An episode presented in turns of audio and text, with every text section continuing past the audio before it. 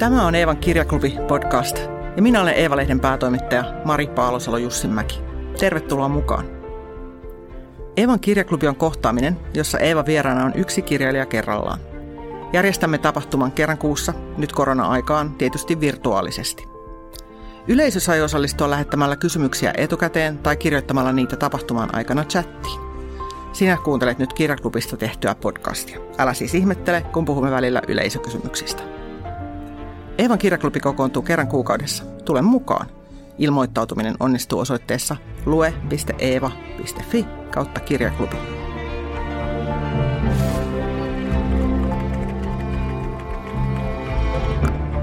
Eevan ensimmäisen kirjaklubin vieras on Eevan lukijoiden suursuosikki Leena Lehtolainen.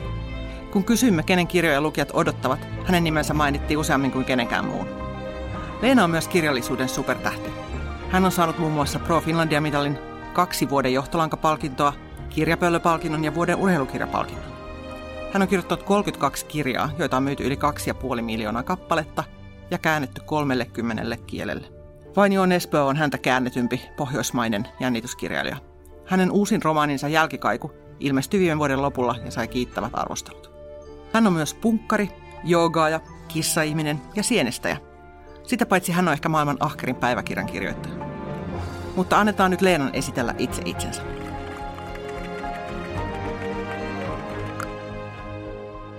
Miten sä itse esittelisit itsesi? Miten sä itse kuvailisit itsesi?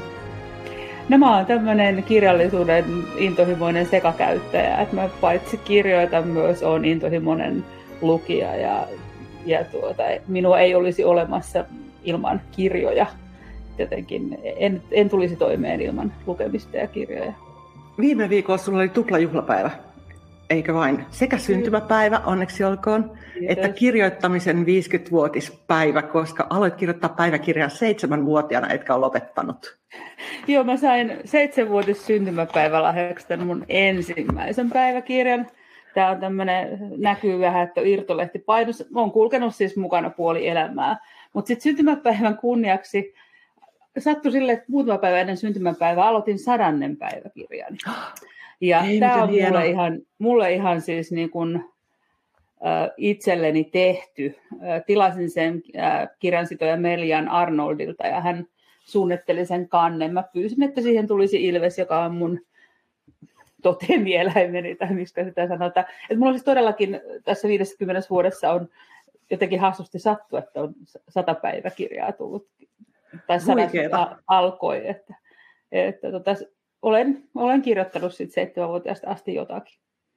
Mitä, tota, mitä, millaisia asioita sä kirjoitat päiväkirjaa niin nykyisin? Sehän, se riippuu hirveästi tilanteesta. Että on ne osin myös mukana kulkevia työpäiväkirjoja, että pystyn tekemään niihin muistiinpanoja silloin, kun tar- tarviin. Mutta sitten ihan kirjaan tapahtumia matkoilla usein päiväkirja on hyvin tär- tärkeä, kun mä en osaa mennä taiden näyttelyyn, jos mulla ei ole päiväkirjaa, koska hyvin usein taiden näyttelystä ja museosta tulee hyviä ideoita tai jotenkin pää alkaa kommunikoida niiden ta- taideteosten kanssa. Samoin mulla on usein luontoretkillä mukana päivä, päiväkirja, että kaiken näköistä. Tietysti ne nuoruuden päiväkirjathan on ihan täynnä aina milloin nyt on ollut kehenkin onnettomasti tai vähemmän onnettomasti ihastunut ja ka- kaikkea tä- tämmöistä, mutta tuota, hyvin, hyvin laajalla skaalalla kaiken näköisiä tunnelmia myös. Kirjoitatko sä päivittäin? No ei mulla, ei, ei mulla semmoista säännöllisyyttä ole. Nyt on viime vuosina ehkä tullut taas kirjoitettua niin kuin melko lailla päivittäin tai usein, mutta elämässä on ollut sellaisia vaiheita, että on ollut pitkiä tyhjiä kausia myös. Joo. Ei ole ehkä sitten tapahtunut mitään niin merkitsemisen arvoista tai elämä on ollut niin kiireistä, että en ole, en ole ehtinyt. Niin. Kaikkihan kir- aloittaa yleensä päiväkirjat, sitten se jää. Mulla ainakin aina niin kuin jotenkin se jää. Mä teen aina väliin hyviä aloituksia, sitten se unohtuu. Miks, miksi pitäisi, kannattaisi jatkaa? No se ehkä auttaa jäsentämään niitä omia, omia ajatuksia, kun ne kirjoittaa muistiin. Ja sanotaan, että käsin, siis mä kirjoitan päiväkirjaa käsin, että käsin kirjoittaminen myös jollakin tavalla auttaa ajattelemaan sel- selkeämmin. Ja päiväkirjalle voi kertoa sellaisia asioita, joita kehtaa sanoa kellekään muille. Niin se voi olla just niin pikkumainen ja ilkeä ja höpsö ja ihastunut ja ihan kaikkea, mitä nyt todellisuudessa on. Että, että on semmoinen lähes ilmainen terapeutti, koska kaikkihan me silloin tällöin tarvitsemme jotakuta, jolle purkaa sydäntä. Lueeko niitä päiväkirjoja jälkikäteen paljon? Palaksa niin? No mulla oli ehkä kymmenkunta vuotta sitten semmoinen projekti tai 15 vuotta sitten, että yritin lukea niitä 20 vuoden viipeellä, mutta sitten se jotenkin jäi. Mutta kyllä mä tarkistan niistä asioita. Siis mä oon sanonut koulukavereille, että jos ne haluaa tietää, mitä ne teki marraskuun toinen päivä vuonna 1979 kello 15, niin kysykää multa, että jotkut ihmiset varmaan niin tietääkin, tietääkin. Että kyllä, kyllä välillä ihan monestakin eri syystä. Tuossa tuli yksi, tota, tai parikin kysymys tullut siitä, että miksi juuri Ilves on sun toteemieläin ja mikä, miksi se Ilves on tärkeää niin kuin uuden juhlapainoksen kannessa, juhlapäiväkirjan kannessa? No se on, mä siis pidän yleensäkin eläimistä, mutta tietysti kissaeläimistä, mutta koska se on villi, villi kissaeläin, Suomen ainut luonnonvarainen kissa, kissaeläin ja semmoinen tyyppi, jota luonnossa ei niin kauhean usein pääse, pääse näkemään. Se on hirveän kiehtova. Ehkä mä jollakin tavalla tunnen sukulaisuutta Ilvestä kohtaan, että Ilves on semmoinen salaisuuksien kantaja ja sellainen, joka ei ihan kelle sen näyttäydy. Mutta Sä oot nähnyt Ilveksen? Mä oon nähnyt siis luonnossa kahteen kertaan Ilveksen, joo. Edell, viimeksi siis pari viikkoa sitten tässä meidän kotipihalla. Mä oon siis maailman onnellisin ihminen, kun mä oon nähnyt Ilveksen kotipihalla, niin mm. täysin, täysin käsittämätöntä. Haluaisitko lukea jotain siitä sun ekasta päiväkirjasta? No en mä sitä halua. Mutta voisitko sä lukea? Mä voin lukea nämä, nämä tota, ensi, ensimmäiset, ensimmäisiä, tota, joo. Sain syntymäpäivälahjaksi nokkahuilun kaksi kirjaa ja markan. Leikin Annulin kanssa, siis siskoni lempinimi, nukeilla Pepin rekiretkiä. Sitten leikki Annuli vuorostaan Peppiä. Koristimme kakun ja piirsimme sitten ja niin edelleen. Ihana yksityiskohti. joo, joo, me muistan, me leikittiin Peppiä siis ihan, ihan inno, innoissamme. Et me, mun, tota, kaveri oli, kaverilla oli luontaisesti punainen tukka, niin hän oli Peppi ja mä olin Tommi ja sisko oli Annika. Aika pian sä aloit kirjoittaa sit ihan niinku myös kirjallisuutta. Ensimmäinen kirjasi ilmestyi, kun sä olit 12, mikä on hmm. todella erikoista. Niin, siitä tulee nyt 45 vuotta nyt toukokuussa. Sulla tulee kohta taiteilijajuhlakin 50-vuotistaiteilija. No kohta tulee, joo. Niin. Sitten pidetään hirveät bileet. Toivottavasti, silloin, toivottavasti silloin sitten viiden vuoden kuluttua on niin kuin maailma normalisoitu. Toivotaan, että sitten ollaan livenä jossakin, eikä tässä niin kuin omissa joo. kodeissamme. Joo, sitten pitää kutsua kaikki suosikkibändit paikalle. Niin, Mitä siis... se olisi ainakin popeda? No muun Kö? muassa, joo. Paljon muutakin erilaista punkkia. Niin siis mä olin kymmenvuotias mielestäni, kun mä aloitin sen ja onkin toukokuun kirjoittamisen. Ja, ja sitä kirjoitin, kirjoitin sillä tavalla, että kirjoitin sen yhden talven sitä ensimmäistä versiota ja sitten 75 kesällä puhtaaksi sähköttömällä kirjoituskoneella tätini maalla Juvalla. Ja, ja tuota, lähetin sen huimapäisesti kustantamaan sitten. Yleensä vähän yllätystä se julkaistiin, mutta sitten se julkaistiin. Muistaakseni millaista kirjoittaminen se sähkökirjoitus, eikö oliko se sähkökirjoituskone? Sähkötön kirjoituskone. Sähkötön, sähköttömän kirjoituskoneen hakkaaminen oli. Muistatko miltä se tuntui se kirjoittaminen? No olihan se vähän fyysistäkin työ, työtä ja sitten kun ei tietenkään ollut, piti käyttää semmoista korjauslakkaa tai korjauslakkaa mä käytin, ei saanut kauheasti sössiä, että se ei ollut ehkä hirveän nopeita se kirjoittaminen. Ja tietysti kun ei ollut mitään tekniikkaa 11-vuotiaalla lapse, lapsella, niin kuin suiva kaksi- tai nelisormitekniikka, ke, kenties, mutta mä muistan siis kesälomalla sitä puhtaaksi kirjoittamista tai niin editoituvaa kirjoittamista tein, niin, niin tuota, annoin itselleni joku semmoista, että kirjoitat nyt vaikka puolitoista tuntia ja sitten pääset uimaan tai jotain tällaista. Että tavoitteellista työskentelyähän se, se oli jo silloin näköjään se. Mistä sä tavallaan niin sait sen ajatuksen, että olen tässä 11-vuotias Leena, mutta kirjoitankin romaanin? Niin kuin, mistä tuli se Var... usko, se ajatus? Varmaan siis esi- näistä kirjallisista esikuvista, jos muun muassa Lucian Monskomerin Annasta ja Emiliasta pikkunaisten Joesta. Saima Harmeja tuli ehkä vähän myöhemmin, mutta Virva, Virvaselja, siis Rauhaisvirtasen Virvaselja. Eli kirjoissa oli kirjoittavia tyttöjä, jotka oli, jotka oli esikuvia, jotka niissä tyttökirjoissa mietti myös sitä kirjailijan työtä aika tavoitteellisesti. Niin siitä, siitä varmaankin. Ja sitten meillä kotona luettiin paljon, keskusteltiin kirjoista, että siinä, siinä kirjoittamisessa ei sinänsä ollut mitään, mitään kummallista. Joo. No miltä se tuntui, kun se kirja julkaistiin? Sitten sait se käteesi ja fyysisenä esineen. No olisi tietysti aika jännittävää ja erikoista. Se onneksi oli ne muutamat kuukaudet ehtinyt tottua siihen ajatukseen, että näin tulee käymään. Mutta naapurit toi tota, onnittelukukkia ja, ja niin edelleen jossain paikallislehdessä ja parissa muussakin lehdessä oli haastattelu. Oli se hirveän jänni. Sillä tavalla tapaus, jossa Outokummun, siis mä kotos, tai siis syntynyt on muualla Vesannolla, mutta Outokummussa vietin lapsuuteni ja nuoruuteni, niin sieltä, siellä sitten vähän erikoista. Oliko se outo lapsi? Olin, mä olin tosi outo lapsi varmaan ja outo nuori. Edelleen on outo aikuinen. Muuttuiko sun, niin. oppinut sen outouden hyväksymään. Muuttuiko sun elämä sen kirjan julkaisun myötä? No siinä oli itse asiassa toinen elementti, joka sitä muutti ehkä vielä enemmän. Eli mä olin vähän kyllästynyt siihen, kun koulu eteni niin hitaasti, niin mä luin sitten vitosen ja kutosen peruskoulun alakoulusta yhtä aikaa ja hyppäsin sitten yläkouluun yläasteelle vuotta vanhe, itse vanhempien kanssa ja siinä muuttui koko ka- kaveripiiri, että kyllä siinä paljon muutoksia tapahtui. Joo. Se oli, ajatteliko jo silloin, että sinusta tulee kirjailija?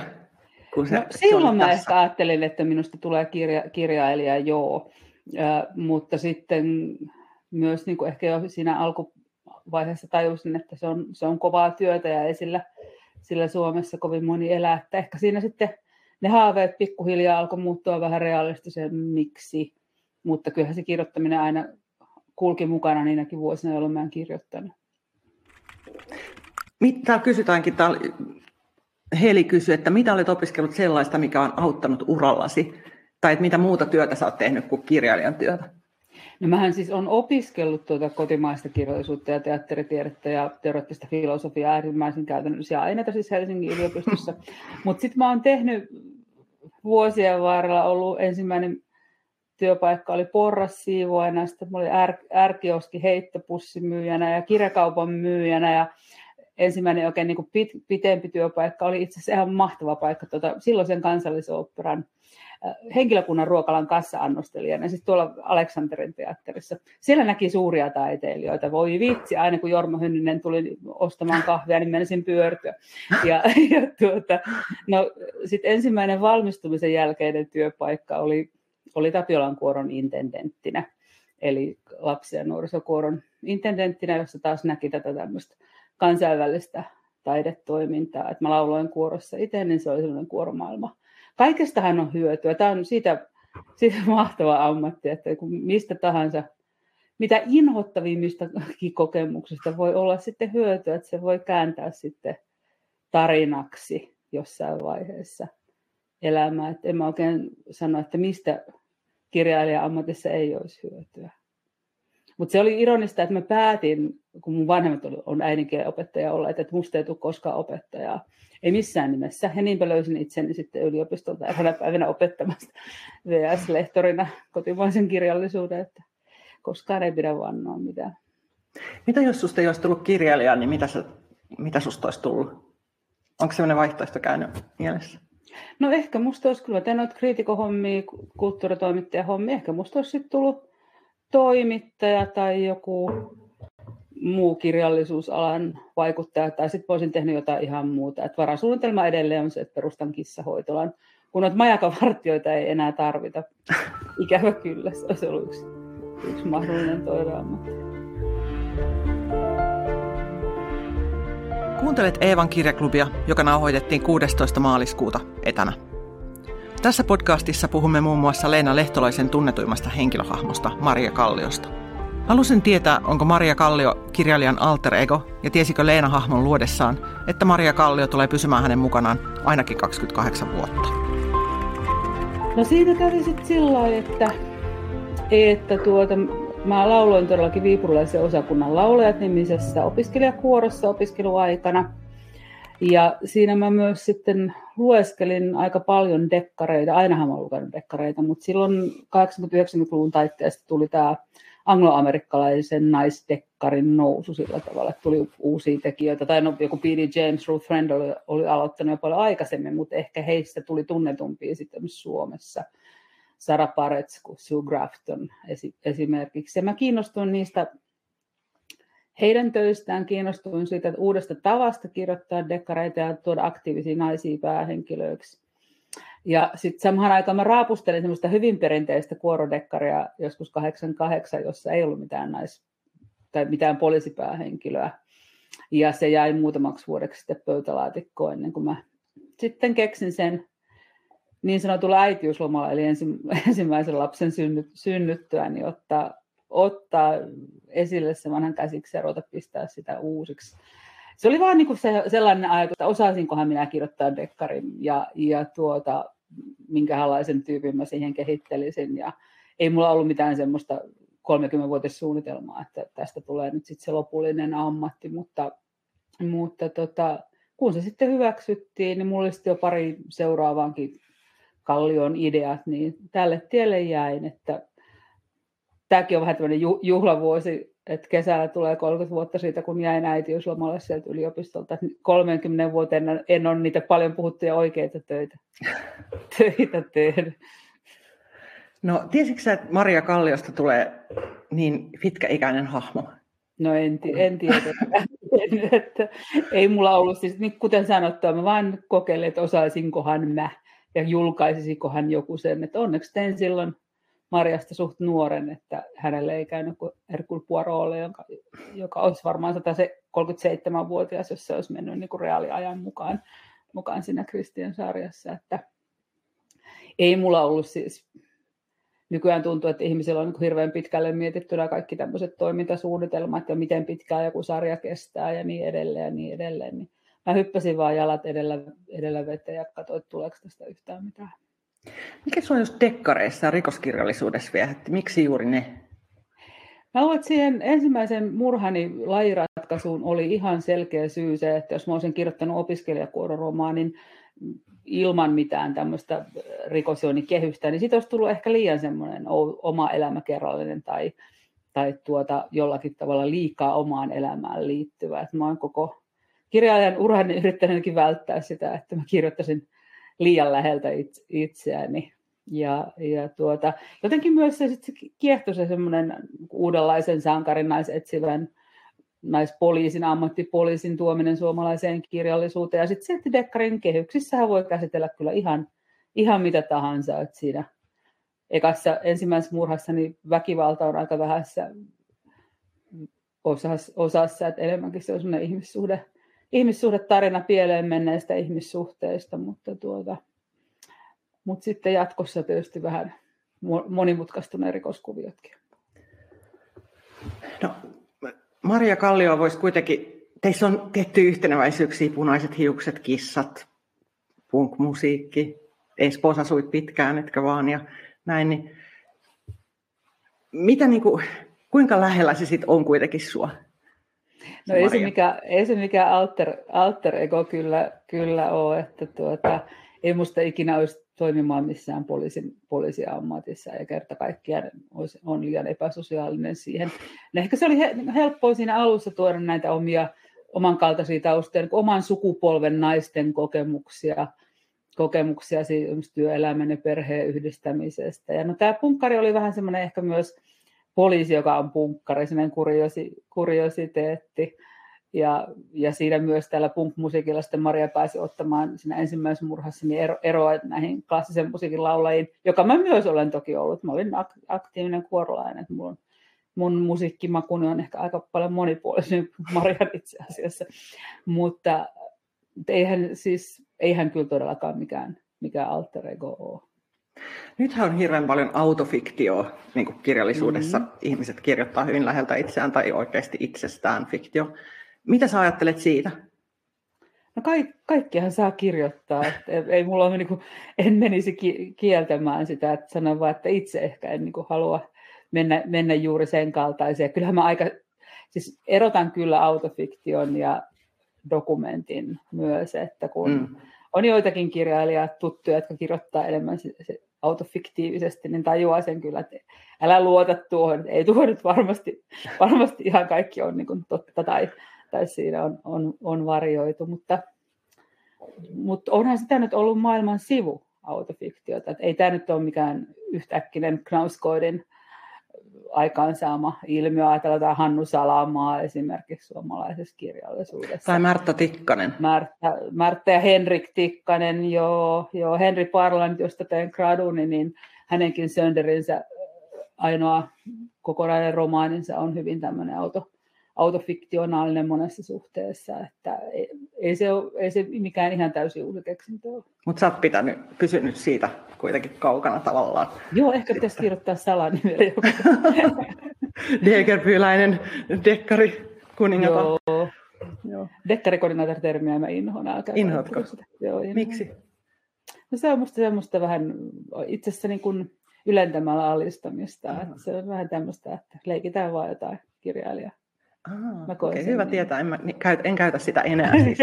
ja mua, mua on ottanut oikeudekseni sanoa sen ihmisille. Että se on parempi niin. joo, joo. Sen sijaan, että niin kärvistelisi. Muut saa käyttää sitä itsestään ihan rauhassa, mutta se ei ole mun, mun termi. Rikoksista kirjoittavien suomalaisnaisten edelläkävijä oli Eeva Tenhunen, jonka romaani Mustat kalat olisi muuten uusintapainoksen arvoinen. Leena Lehtolainen teki lisensiaatin työnsä Tenhusen tuotannosta – Seuraavaksi juttelemme paitsi Tenhusesta, myös siitä, miltä tuntuu olla ihailun kohde ja siitä, mitä Leena itse lukee. Eeva Tenhunenhan oli semmoinen kirjailija, jonka tuotantoa mä luin sitten varmaan heti melkein jonkun Agatha Christien jälkeen siinä 10-11-vuotiaana. Ja muistan myös yhden kaverini kanssa leikkineeni mustia kaloja ja tohtori Karsteenia ja niin, niin, niin edelleen. Että et se, sehän on ihan järjettömän hieno kirja edelleen. Mä oon lukenut se varmaan 50 kertaa, enkä ole vieläkään kyllä, kyllästynyt. Ja, ja muukin hänen tuotantonsa. Mun piti alun perin tehdä lisuri siis suomalaisen, suomalaisten naisten kirjoittaman rikoskirjallisuuden historiasta iso kakku, mutta sitten se kapeni ja kapeni ja kapeni lopulta kolmeen, kolmeen Tenhusen, Tenhusen teokseen. Ja, ja oli hauska kyllä analysoida niitä, kun hän on hirveän hyvä yhdistämään niin kuin huumorin ja jännityksen. Ja tunnelman vaihdokset on äärimmäisen taitavia hänen, hänen kirjoissaan. Että tuota, ihailen kyllä edelleen suun, suunnattomasti. Ja olihan siinä vähän sitten tarkoitus tehdä, tehdä väitöskirjakin, mutta sitten tämä oma kirjailijan työ plus perhe vei sen verran kovaa, että ei toistaiseksi ole tullut. No, lukijoiden puolesta kiitän ratkaisustasi. Toi, um, mi, sä oot itse nyt inspiraatiolähde ja esikuva monille niin kuin jälkeesi tulleille rikoskirjailijoille. Miltä se tuntuu? No en ole kyllä kauheasti tätä niin kuin tällä tavalla tällä tavalla miettinyt. Kyllähän välillä joku, joku sanoi. Siitä mä olen tosi iloinen, että naisia on tullut suomalaiseen rikoskirjallisuuteen yhä enenevässä määrin. Että kyllähän minä ja Pakkasen Outi, Pirkko Arhippa, Sirpa Tapea aika yksin oltiin siinä – siinä alkupuolella ja niin kuin on paljon mullakin ja varmaan kaikilla mainitsemilla niin daameilla niin kokemusta siitä paneelin ainoana naisena olemisesta, että nyt ehkä alkaa olla vähän toisenkin päin, että mieskollegat saattavat huomata olevansa paneeli ainoita miehiä. Eikä sillä nyt sukupuolella se sinänsä ei ole enää sillä tavalla mun mielestä edes suomalaisessa rikoskirjallisuudessa merkitystä, koska miehet kirjoittaa yhtä lailla naispäähenkilöistä ja, ja toisinpäin, että semmoinen kaksinapaisuus on onneksi väistynyt aika lailla mun, mun näkemyksen mukaan. Ketä suomalaisia rikoskirjailijoita, tai no ulkomaalaisia yhtä hyvin, sä oot nyt viime aikoina jotenkin katsonut, että onpas kiinnostava ja hyvä. Onko sulla jotain no uusia siis, löytöjä tai suosikkeja? Mä tykkään ko- kovin tuosta Arne Daalin Blum ja Berger-sarjasta esi- esimerkiksi. Ja, ja tota, Val McDermid on niitä harvoja sarjamurhaajakirjoja, kirjailijoita, joita mä mielelläni luen ja jonka kirjaa mä oikeasti pelännyt. Koska mä en koskaan pelkää, paitsi jos mä luen Val Okay.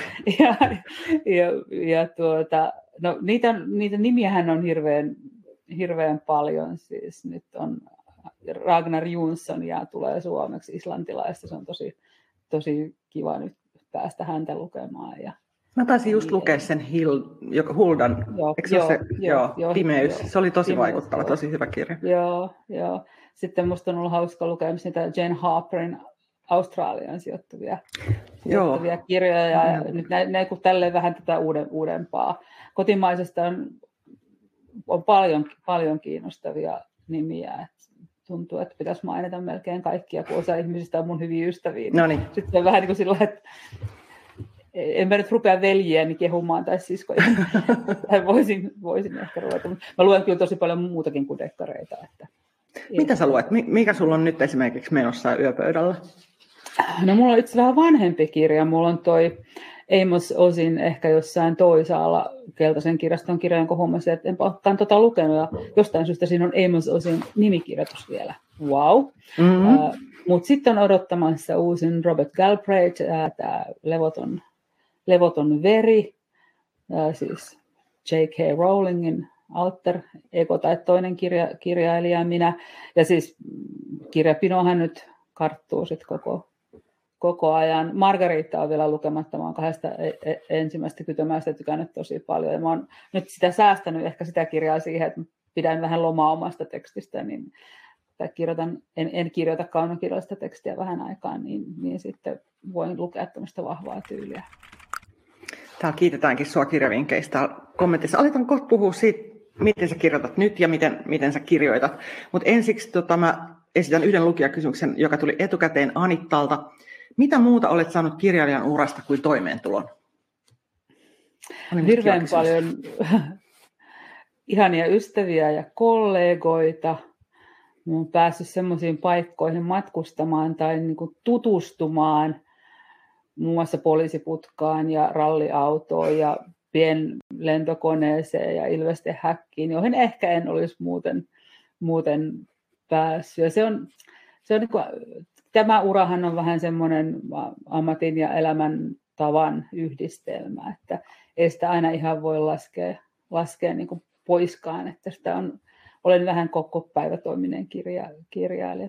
Paljon, paljon on saanut, saanut kyllä, että, että vaikka välillä tuntuu, että ammatissa on myös, että ammatti on myös ras, raskas, niin tota, ehdottomasti voittopuolessa kuitenkin.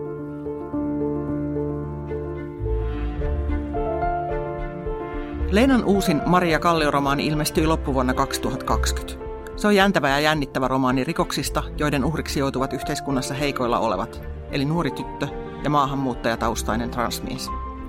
Minusta hienoa lehtolaisen dekkareissa on se, että niissä on melkein aina yhteiskunnallinen teema. Puhumme seuraavaksi siitä, miksi niin on, ja siitä, miten lehtolaisen kirjat syntyvät. Haastattelun aikaa maaliskuussa Lehtolainen ajattelee jo joulua. Tällä hetkellä mulla on äh, tavallaan toinen editointikierros menossa ensi syksyn tai ensi loppukesän kirjasta Ilvesvaarasta, eli Hilja Ilveskero vitosesta. Sitten mulla on tuota pari semmoista u- uutta joulunovellia tuossa kanssa, kanssa tekeillä, koska ihan varmaan se joulualla tulee vähän tämmöinen niin jouluun keskittyvä joulunovelli, jossa on osin uutta ja osin osin vanhaa. Ja tietysti sitten on seuraavat, seuraavat kujet suunnitteilla, mutta ei niistä nyt sen, sen enempää. Et nyt on tämmöinen editointi, editointivaihe enemmän kuin, ja faktojen tarkastusvaihe enemmän kuin uuden, uuden luontivaihe menossa tällä hetkellä. Vie meitä sen, niin kuin sen kirjan prosessin läpi. Mistä se lähtee? Mistä se kirja alkaa syntyä?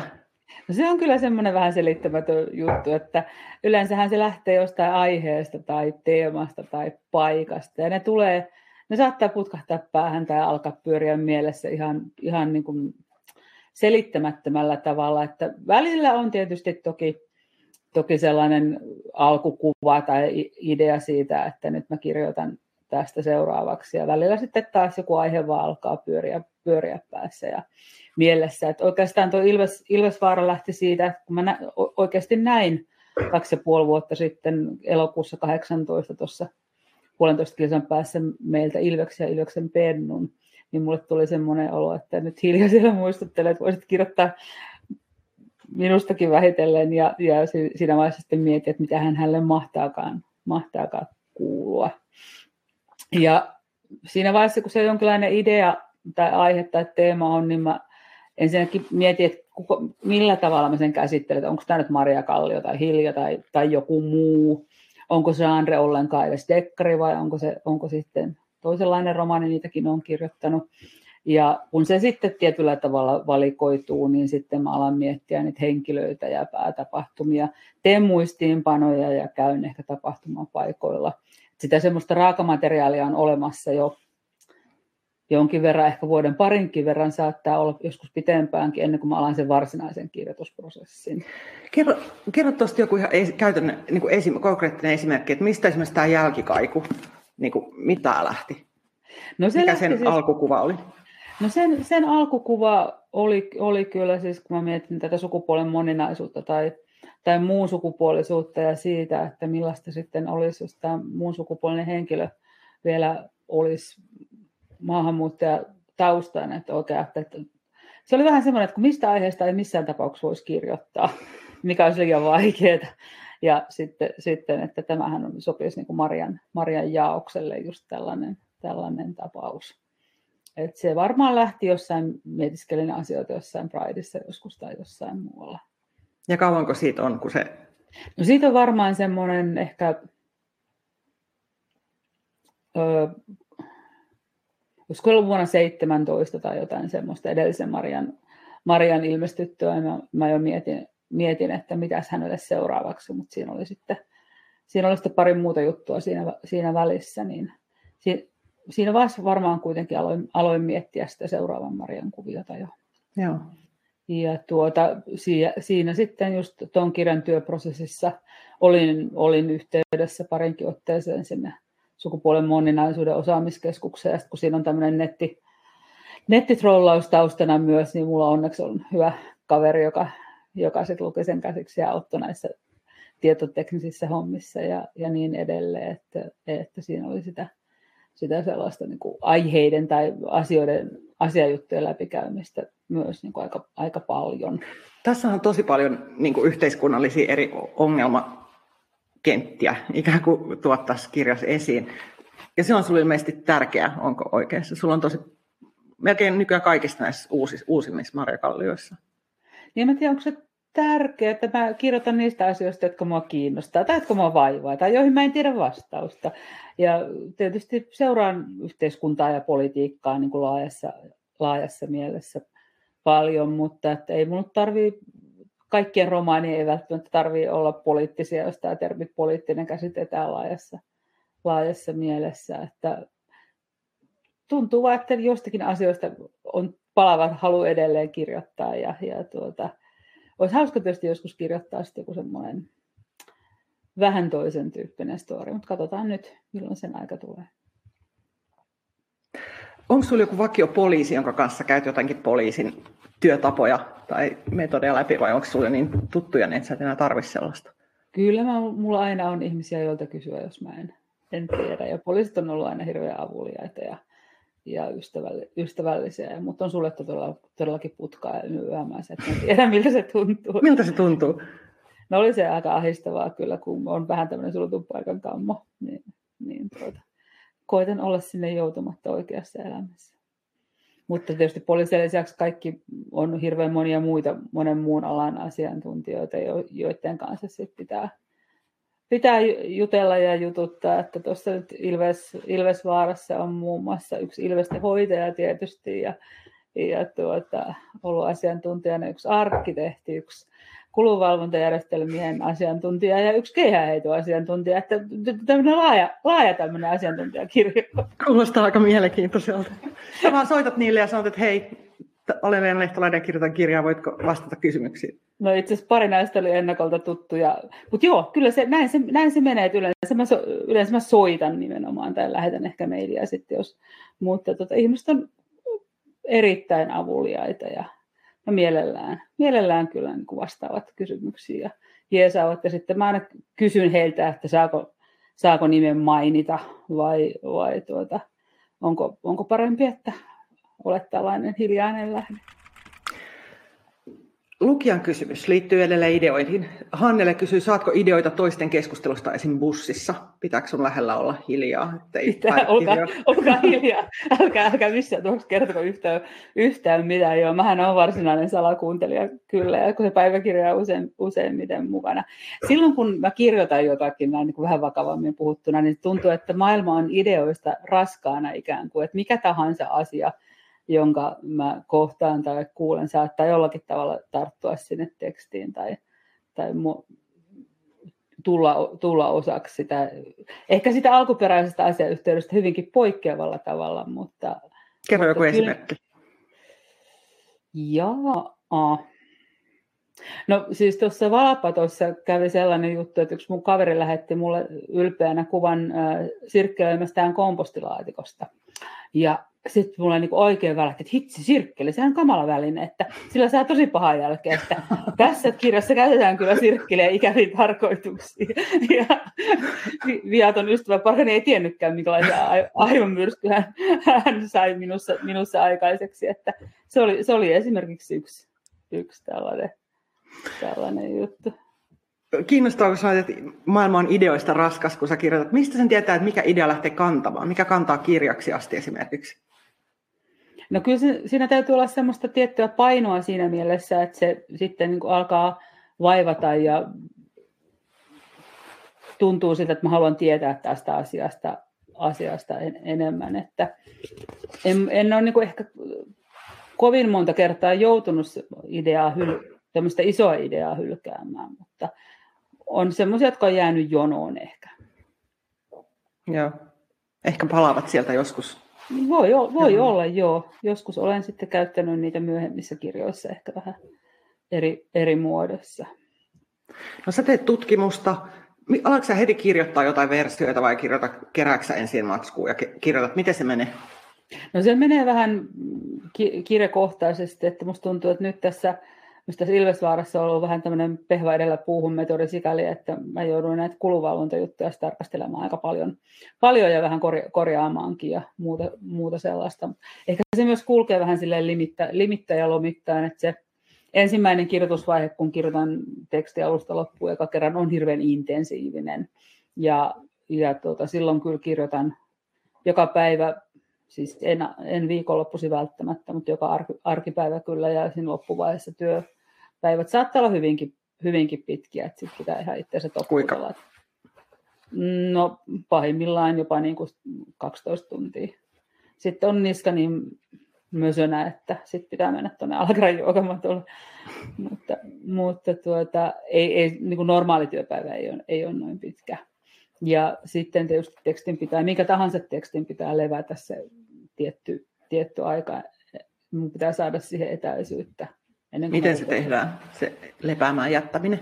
Lepäämään jättäminen tehdään sillä tavalla, että kun mä oon, jos nyt ajatellaan romaania, kun mä oon sen ensimmäisen kerran sen ensimmäisen version saanut valmiiksi, niin sitten mä jätän sen muhimaan noin kuukaudeksi vähintään.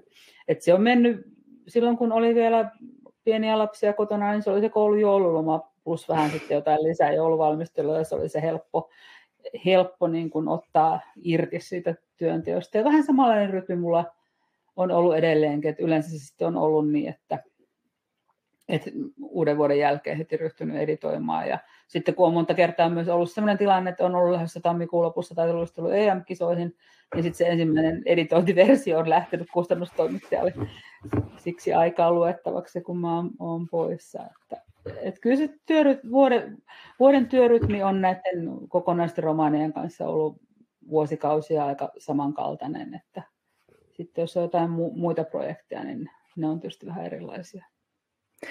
Onko sun, sä oot nyt sun työhuoneessa, mutta tuosta ei nyt näe, että onko sulla sellaisia aikajanoja ja postitteja, mitä elokuvissa näkee kirjailijoiden seinät ei, ei, mulla ole aika hienoja aika postitteja. Mulla toki tietokoneella on erilaisia muistiinpanoja, tekstinpätkiä, kuvauksia henkilöistä, tämän, tämän kaltaisia. Sitten on, on semmoinen alustava synopsis, kun kirjoitan romaaneja tietysti, että semmoisia kiintopisteitä, että mitä missäkin vaiheessa tapahtuu, mutta ei mulla ole semmoisia valtavia ajatuskartteja kyllä ikinä, ikinä ollut. Että toki niitä lappusia saattaa olla pöydällä, semmoisia yksittäisiä lappusia tai mitä tahansa tuhe, tuherruksia, koska sen mä oon myös päättänyt, että sen jälkeen, kun mä olen työpäivän lopettanut ja joogannut, niin sitten mä en enää avaa konetta, mutta jos niitä ideoita tulee, niin jonnekin pitää tallentaa. Puhelimen sanelinkin on tietysti yksi hyvä, hyvä, johon voi jotain puhua. Millainen ihminen sä oot, kun sä kirjoitat, kun on se intensiivinen vaihe päällä? Keskittynyt ja silloin kun mä aloin kirjoittaa sitä ensimmäistä murhaa, niin, niin niin kuin sitä Maria Kallio-versiota mulla oli puolitoista vuotias tai alle, siis vuoden ikäinen lapsi. Ja sitten syntyi myö, vähän myöhemmin harmin paikan jälkeen toinen. Ja, ja tota, oli pakko keskittyä lyhyispäihissä. Joo. Ja kyllä mä oon, saatan olla hyvinkin poissa olevat silloin, just kun oli, oli täällä vielä nuorisoa, niin kyllähän sitä välillä joutui repimään itsensä ulos sieltä tekstistä ja palaamaan tähän muille yhteiseen todellisuuteen. Kyllä mä siellä omissa maailmoissani on ihan melko lailla tiiviisti. Miten kirjoittaminen on muuttunut? Miten sun kirjoittaminen on muuttunut tämän sun pitkän uran aikana? Onko se jotain samaa kuin vielä siinä Vintin portailla kirja, kirjoituskonetta hakkaavassa pikkutytössä? On paljonkin. Voisi miettiä, että onko se niin kauheasti itse asiassa edes, edes muuttunut. No toki tietysti nyt tällä kokemuksella tietää sen, että ei kannata hermostua siitä, jos on yksi huono päivä tai kaksi huono päivää, huonoa päivää, että sitten vaan pitää, saa tehdä ja us, pitää uskaltaa tehdä jotain muuta. Että sitten toki jos olisi sellaisia pitkiä jumeja, se on, se on, se on eri juttu, mutta samalla tavalla intoa puhkuen sitä pitää lähteä aina uusiin töihin ja uusiin, uusiin seikkailuihin. Nyt ehkä tätä termiä voi käyttää tässä, tässä yhteydessä. Se on vähän seikkailujen lähtemistä ja uusiin ihmisiin tutustumista aina kun lähtee niitä uusia henkilöitä luomaan. Että ei se itse työ, jos se nyt alkaisi kauheasti maistua semmoiselta, että tämä kaikki on jo nähty, niin ei sitä kyllä kannattaisi varmaan tehdä. Mistä tiedät, että kirja on valmis? No ei sitä välttämättä oikeastaan tiedäkään, mutta mä nyt en ole sen tyyppinen kirjailija, jolta pitää se käsikirjoitus tulla, tulla kiskomaan, kiskomaan pois. Eikä nyt Hannun kanssa yleensä yhdessä päätetä, että kyllä tämä nyt tästä voisi lähteä painaa. Miltä se tuntuu se hetki, kun päätätte, että tämä on tässä nyt? No se ei oikeastaan, se ei ole oikeastaan se juhlahetki, vaan se juhlahetki on sitten, kun uusi kirja, uusi kirja tulee, tulee laatikollinen kotiin ja sitten mä ihmettelen, että tämänkin vielä sain kirjoitettua, että onpas, onpas jännittävää. Tai sitten jos tulee joku käännös tai joku uusi painos tai, tai, tai muuta, niin ne on semmoisia, että vau, vautsi. Et siinä vaiheessa, kun se kirja lähtee painoon, se on ehkä vähän jopa semmoinen, että apo, nyt mä sen laskin käsistä, niin nyt mä en voi sille enää, enää mitään tehdä, että nyt se vaan on.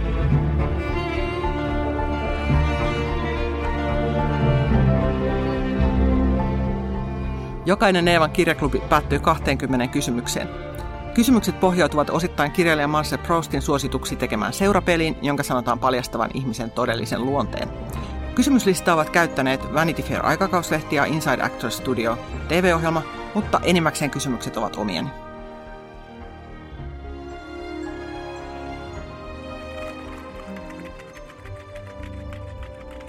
Mikä kirja kaikkeen pitäisi lukea? Jos olisi olemassa sellainen kirja, joka kertoisi maailmanhistorian mahdollisimman neutraalisti ja eri rotujen ja etnisten yhteisöjen ja maiden näkökulmasta, niin semmoinen suuri, suuri maailmanhistoria, koska ihminen ei ymmärrä nykyisyyttä, jos hän ei ymmärrä historiaa ja osaa, osaa hahmottaa sitä. Et joku historian pikkujättiläinen, ehkä tämä lukiohistorian kirja nyt ensimmäisenä sanoisin. Minkä taidon haluaisit osata? Mä osaisin, haluaisin osata seisoa päällä, niin pitäisi varmaan ruveta opettelemaan. Se on kuulemma mahdollista. Itse en aio kokeilla, mutta... Joo, se, se on mahdollista. Täytyy kysyä joogaopelta vähän vinkkejä. Mikä on suurin pelkosi? Kyllä se varmaan liittyy edelleen lapsiin. Siis vaikka he aikuisia miehiä, niin kyllä mä pelkään, että heille, heille kävisi jotakin. Että semmoinen suojeleva emo mä edelleen on, vaikka ne on mua niin päätä pidempiä.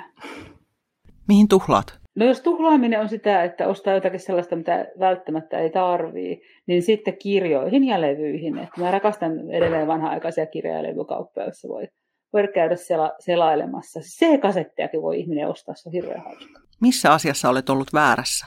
No en olisi kyllä ikinä uskonut, että jos 20 vuotta sitten tai 15 vuotta sitten joku olisi mulle sanonut, että pidän Kalervo Kummolaa ihmisoikeussankarina vuonna 2021, niin olisin naurannut itselleni räkäisesti, mutta siinä oli hänen kohdallaan olin väärässä. Että, että hyvin toimittu Kummola jääkiekko kisatapauksessa.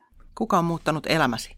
No kyllä se varmaan oli mun ensimmäinen kustannustoimittaja Serkka Kurkisuonio, joka hyväksyi ensin tämän onkin toukokuun ja sitten myöhemmin ensimmäisen, ensimmäisen murhani, että hän tavallaan kah, kaksi kertaa mun elämässä teki musta kirjailijaa. Millaisessa tilanteessa valehtelet? No mä yritän olla valehtelematta, mutta mä saatan jättää sanomatta asioita, että jos esimerkiksi joku kaveri alkaa keuhkota jostain, intoilla jostain kirjasta tai elokuvasta, josta mä en ole itse niin kauhean innostunut, niin en mä nyt sano sille, että pönttöä, että ei sulla ole mitään makua, vaan nyökkäile ehkä sano jonkun sellaisen neutraalin, neutraalin kommentin. Mutta kyllä mä sitten myös kehun, jos mä kehun jotain, niin se on aina aitoa kehua. Mä en koskaan kehu mitään, mitä mä, mistä mä en oikeasti pidä. Jos voisit muuttaa yhden asian itsessäsi, mikä se olisi? Ja varmaan se semmoinen y- asioiden ylianalysointi. Että joskus voisi ehkä vaan antaa mennä, eikä niin kirjoittaa 15 sivua päiväkirjaa, että miten tämäkin tilanne nyt meni. Mitähän se nyt oikeasti tarkoitti. Mitä sanaa tai lausetta käytät liikaa? No kotona yleisin sana, mitä täällä varmaan huudetaan, että mitä? Mutta isossa talossa kumpikaan ei kuule toistaan ja molemmat, molemmat mumisee, niin mä, mä luulen, että se, se on se, joskus pitäisi lopettaa se, mitä, tai pitäisi lopettaa se toiveikas usko siihen, että toinen kuulee, vaikka se on alakerrassa. Mitä pidät suurimpana saavutuksenasi? No varmaan sitä, että mä oon kykenyt säilyttämään työkykyni, koska eihän se nyt mikään itsestäänselvyys ole, että tällaista, tällaista duunia jaksaa tehdä. Mikä on arvokkain omaisuutesi? No kyllä se on noin päiväkirjat, ehdottomasti. Kissojen jälkeen pelastaisin ne, ne tuli, tulipalosta, että melkein minkä tahansa niin kuin vihkisormuksesta lähtien se ei olisi ihan korva, korvaamatonta, että uuden samanlaisen voi saada takaisin, vaikka ei ole tunnearvo, mutta päiväkirjoja ei voi saada, ne on pala sielua. Jos saisit olla joku muu yhden päivän ajan, kenet valitsisit? Mä haluaisin olla joku pariluistelija nainen, esim, esimerkiksi tota, olympiavoittaja Aljona Savchenko tai edellinen olympiavoittaja Tatjana Voloshaar, koska mä haluaisin tietää, että miltä tuntuu lentää niissä hyppyheitoissa metrikaupalla tai kilua siellä jonkun, jonkun nostamana niin kolme, kolmen metrin korkeudessa. Ehkä mä olisin toi Voloshaar, koska sen pari ja aviomies Maxim Franco voi yksi maailman seksikkäimmistä miehistä. Saatko varmasti maailman eniten perillä taitoluistelusta oleva kirjailija. Mitä ihmettelit viimeksi? No mä ihmettelin ihan kauheasti vielä viime viikolla sitä, että miten ihmeessä Kuopio ei pysty järkkäämään noita vaan yli 80 rokotus, rokotusajan varauksia vanhemmistani olin huolissani. He asuvat siellä. Olin, kävin aika kuumana, kun äiti että ei sinne pääse läpi, mutta onneksi nyt huomenna ovat menossa piikille. Että, no hyvä. että sekin ihme, ihme tässä rauhoittuu. Mikä on paras tekemäsi päätös? Kyllä se varmaan oli se, että uskalsin lähteä sieltä Tapiolan kuorosta, kun se intendentin työ ei sopinut. Mulle mä olin väärä ihminen siihen. Lähteä sieltä ensin vähän tyhjän päälle ja sitten kalasteltiin yliopistolle ja sitten mä aloinkin kirjoittaa. Että jos mä olisin jäänyt niihin ympyröihin pyörimään, niin enpä tiedä mitä, miten olisi käynyt. Ei välttämättä kauhean hyvin. Mikä on lempipaikkasi maailmassa? Se on tota Montemassin ri, linnanrauniot tuolla Etelä, Etelä-Toskaanassa, noin 10, 10 kilometriä Rokkastraadasta länteen ja Sienasta ehkä 30 kilsaa etelään. Nyt Degerpyissä aina... itketään. Mitä? Degerpyissä itketään, kun sä et vastannut Degerpyynä, mutta siis koska sä pääset taas Etelä-Toskana? En tiedä, sitten kun tämä pandemia loppuu. Mm. Minkä neuvon antaisit nuoremmalle itsellesi, jos voisit? Elä hättäile. Kyllä ne asiat järjestyy. Mitä olet oppinut rakkaudesta? No, että se on hyvin monimuotoinen asia. Että ei se todellakaan ole vaan se kahden ihmisen välinen romanttinen rakkaus, vaan tietysti omia lapsia rakastaa, monia ystäviä rakastaa. Sitä voi, voi tuntea monenlaisia, monenlaisia rakkauksia, mutta tietysti se on myös sellainen asia, että ei se nyt ihan itsestäänselvyys ole. Kyllä sen eteen myös pitää tehdä töitä. Minkä suhteen muutit viimeksi mieltäsi? Mä muuta varmaan niin kuin päivittäin mieltäni noiden vegaanijuustojen kanssa. mä oon hirveä juustohiiri ja mä yritän, se on mun niin kuin ehkä tämmöinen epäekologisin ruokatottumukseni. Ja mä yritän syödä niitä vegaanijuustoja ja perheen vegaanit oli nyt viikonloppuna käymässä. Mä että minä nyt yritän pitää tästä, mutta on se kyllä peijakkaa vaikeaa. Mikä herättää sinussa toivoa? No esimerkiksi äh, joka kerta, kun mä oon ollut tuolla Pridein kulkuessa ja piknikillä ja nähnyt sen, miten miten ihmiset suhtautuu toisinsa rakkaudella ja hyväksynnällä, niin kyllä mä aina koen, että maailma on, maailma on paikka, jossa on toivoa. Ihana lause, tuohon on hyvä lopettaa. Kiitos Leena Lehtolainen. Kiitos Maria, kiitos kuulijat ja katsojat. Hyviä lukuhetkiä ja toivottavasti nähdään livenä jossain vaiheessa vaikka kirjamessuilla tai kirjastossa tai mistä tahansa.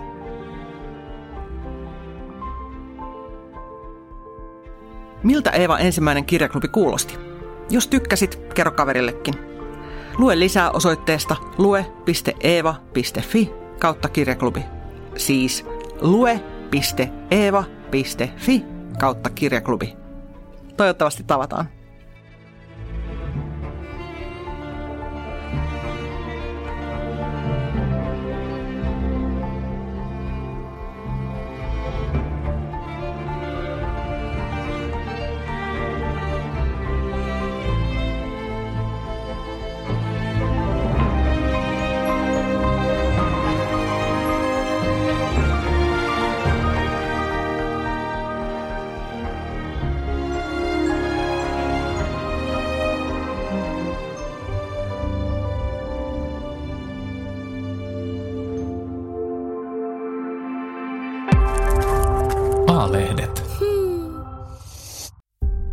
Hei, minä olen Eevan päätoimittaja Mari Paalosolo Jussimäki.